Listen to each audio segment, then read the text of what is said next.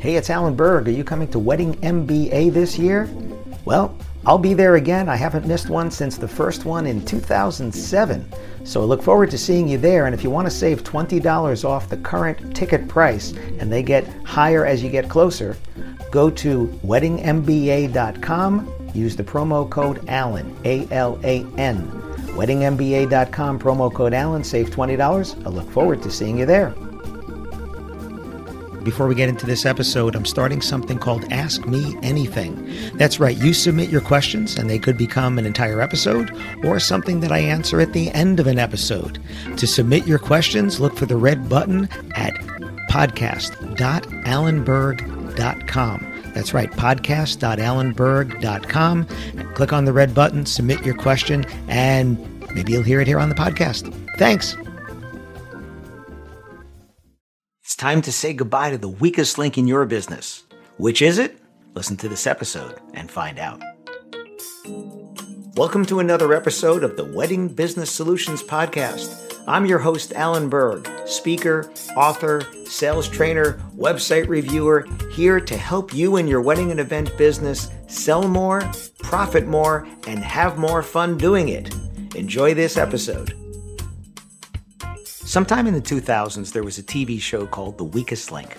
There was a British host, and uh, the, the hook of the show was that when it was time for somebody to leave the show, when they lost or, or, or voted off or whatever, she would say to them, You are the weakest link. Goodbye. And that was it. That was it. It was just her attitude about it. It was great. So I was thinking about this because we all have weak links in things that we do or we're trying to accomplish. And what kind of sparked this was my internet connection. And I'm going to talk about way more than that, but this was the story that sparked it. We upgraded our internet speed, like a lot of you probably have, you know, either during or before the pandemic. You said, hey, I need more speed here. And I had already upgraded my computer, so I knew that, that I was getting good speed there. And what we noticed is that there was a big difference between our Wi Fi speed and the speed that we were paying for from the provider. And we found out, well, you can upgrade your router, your modem. So we did that. And there was still a big difference. And you could all run a speed test on your computer. We have Verizon Fios. And if you just Google Verizon speed test, it'll come up with this thing and it'll give you the speed. But it gives you two different versions of it. The first is the speed at the router at the modem. And that's the speed that they're sending to the box. In my case, it's in a closet. Okay. And then you get upload and download speed. So when you're uh, putting stuff up to the cloud, like when I'm broadcasting a video like this, that's upload. And when you're downloading, if you're downloading a file or if you're listening to this, that's download speed. That's great. And we were getting 900 and something megabits per second. That's how they measure it, megabits per second. If you didn't know what that Mbps stands for, that's what that is. And what they call giga speed is a 1000 Mbps. So we were getting pretty darn close to that at the modem. But at the computer on the Wi Fi, we were getting 136 or 160 or something, which is still pretty good speed. But that's a big difference. I'm like, gosh, we're paying for gigaspeed. And then we said, well, let's do a hardwired connection because hardwired connections are supposed to be faster than Wi Fi.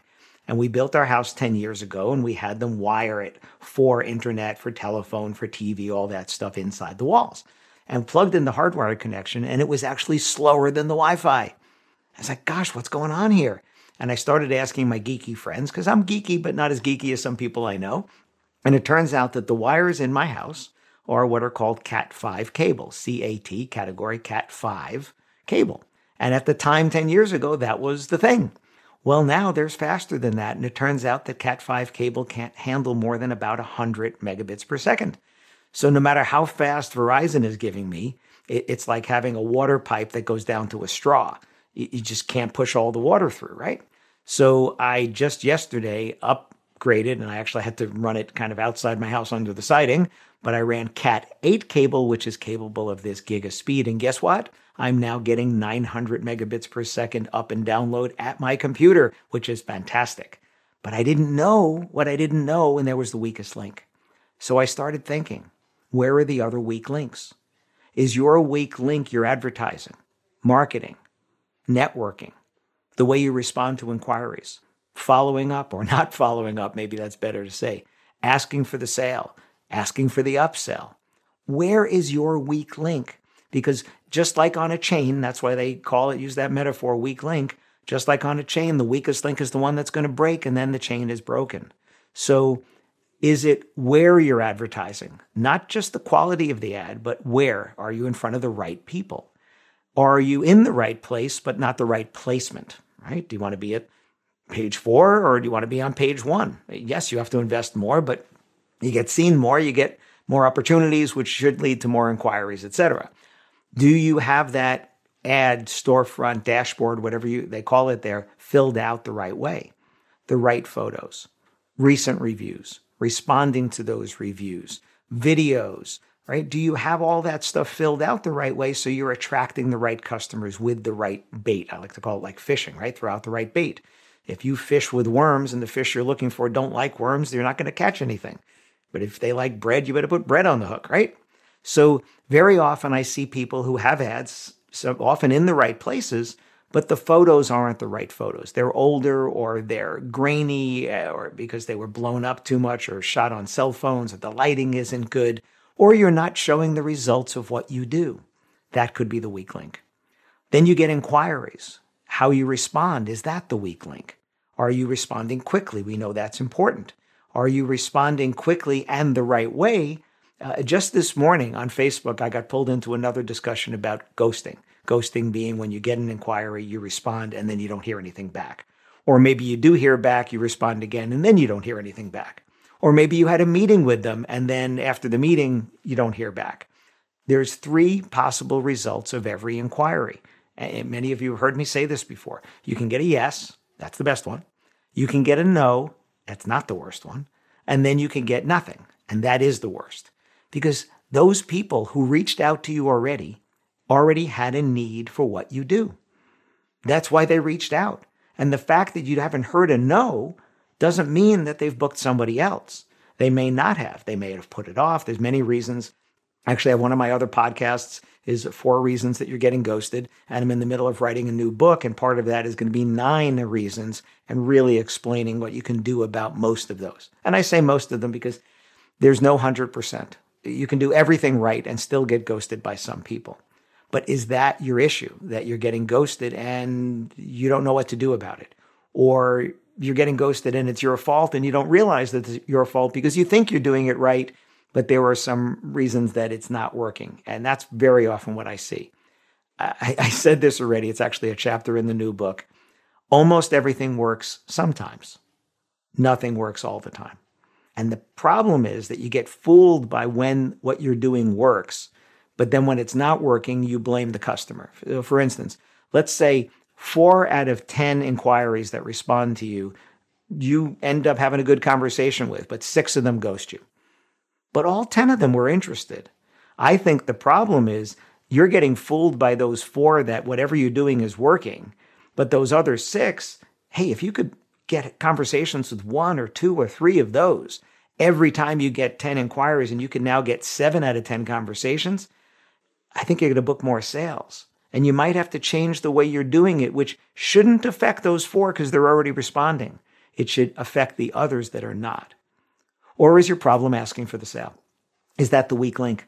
So many wedding pros over the years have told me, I, I hate sales or I don't want to be pushy. You're not being pushy when you ask for the sale. They reached out because they had the need. You're helping them get the results that only you can provide. That's not being pushy. I think you're actually doing a disservice to you and to them when you don't ask for the sale. Because when you don't ask for the sale, you don't get to do their wedding and they don't get the results that you can provide. So that's hurting both of you. So asking for the sale is not being pushy. Now, let me say this. You can do it in a pushy way, but that's not what I teach. I teach people how to ask for the sale in a way that helps the customer get the results that you're doing. I don't want you to be pushy. You don't have to be pushy to get the sale. I don't care what you're selling. I don't care if you are selling used cars, because that's always that metaphor. Because some of you know this. I used to sell cars. I was one of the top 50 Chrysler salespeople in the country, and my customer satisfaction was over 90%, which meant my customers were happy. They didn't feel I was being pushy, and yet I still had volume because I helped them buy. Somebody walks into a car dealership, I don't have to guess whether or not they're interested in a car. They may not need one today, But most people don't go into a dealership unless there's some interest or some need, either right now or coming down the line. So help them buy. That's where I learned how to do this. Or now let's look at other weak links. Is your weak link in the follow up? They inquire, you respond, even if you respond well, and then, you know, you don't know what to do next. Or you had a meeting with them, you had a phone call, a Zoom call, an in person meeting, a tour, and they left and they hadn't bought, and then you don't know what to do next. That's follow up right? Some of that ghosting is your fault because, as I say often, if you're watching this on the video, you'll see it. I'll read it to you. I have these little signs that say ambiguous next steps bring ambiguous results. You know, is your weak link that you're not setting the expectation of what's supposed to happen next? Or is your expectation the upsell? You're able to get the sale, but then you can't do any upsell. Things that they didn't buy that might help their wedding, you just don't know when and how to ask. Is that your weak link? You need to find the weak link. Is your weak link asking for referrals? I was giving somebody a sales training the other day and I said, There's only three times you should ask for referrals. He said, Good. And he starts writing down. I said, Before you get the sale, because if you ask for referrals before you get the sale and their friend who they refer books you, they're more likely to book you as well. When you get the sale, because now they're excited about working with you, and if you ask, you're more likely to get then. And then after the sale, you're likely to get because they want reinforcement that they made the right decision with their friends also booking you. So if you've been keeping score, it's always asking for referrals because before, during, and after the sale. So what's your weak link? It's time for you to find where those are. Work on those. You don't have to work on them all at once. Work on one thing. I was getting stuck writing my next book and I read an article. It was uh, Jake Tapper from CNN. It wasn't on CNN. It was about him being an author. I didn't know he was an author. He just wrote his fifth or sixth novel. And I'm thinking, gosh, this is a pretty busy guy. How does he write five or six novels?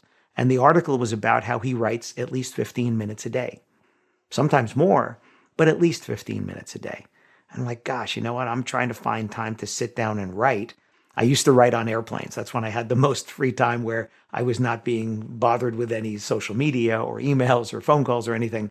And I'm not flying much now. Actually, I'm not flying at all yet. I'm going to start that really soon. And I said, you know what? I could do 15 minutes. We waste more than 15 minutes a day. So I sat down and I started writing a little bit. And I wrote a little bit that day. And I wrote a little bit the next day.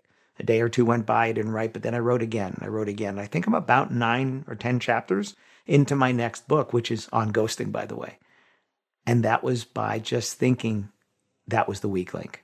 Me thinking I need to sit and write, and I was getting stuck in that concept when just sit down and write, just write 15 minutes, just do it. And I did, and it's working. Same way with um, learning French, same way I taught myself Spanish in the car, listening to a podcast on how to speak French, or taking a walk in the morning and doing Duolingo, right? That's how I'm doing it. What is your weak link? Find it and tell it you are the weakest link. Goodbye. Hi, it's Alan Berg. Thanks for listening to this episode of the Wedding Business Solutions Podcast. You can find full transcripts on my website at podcast.alanberg.com. And if you have a suggestion for a topic for a new episode or even a guest, please let me know at alan at weddingbusinesssolutions.com.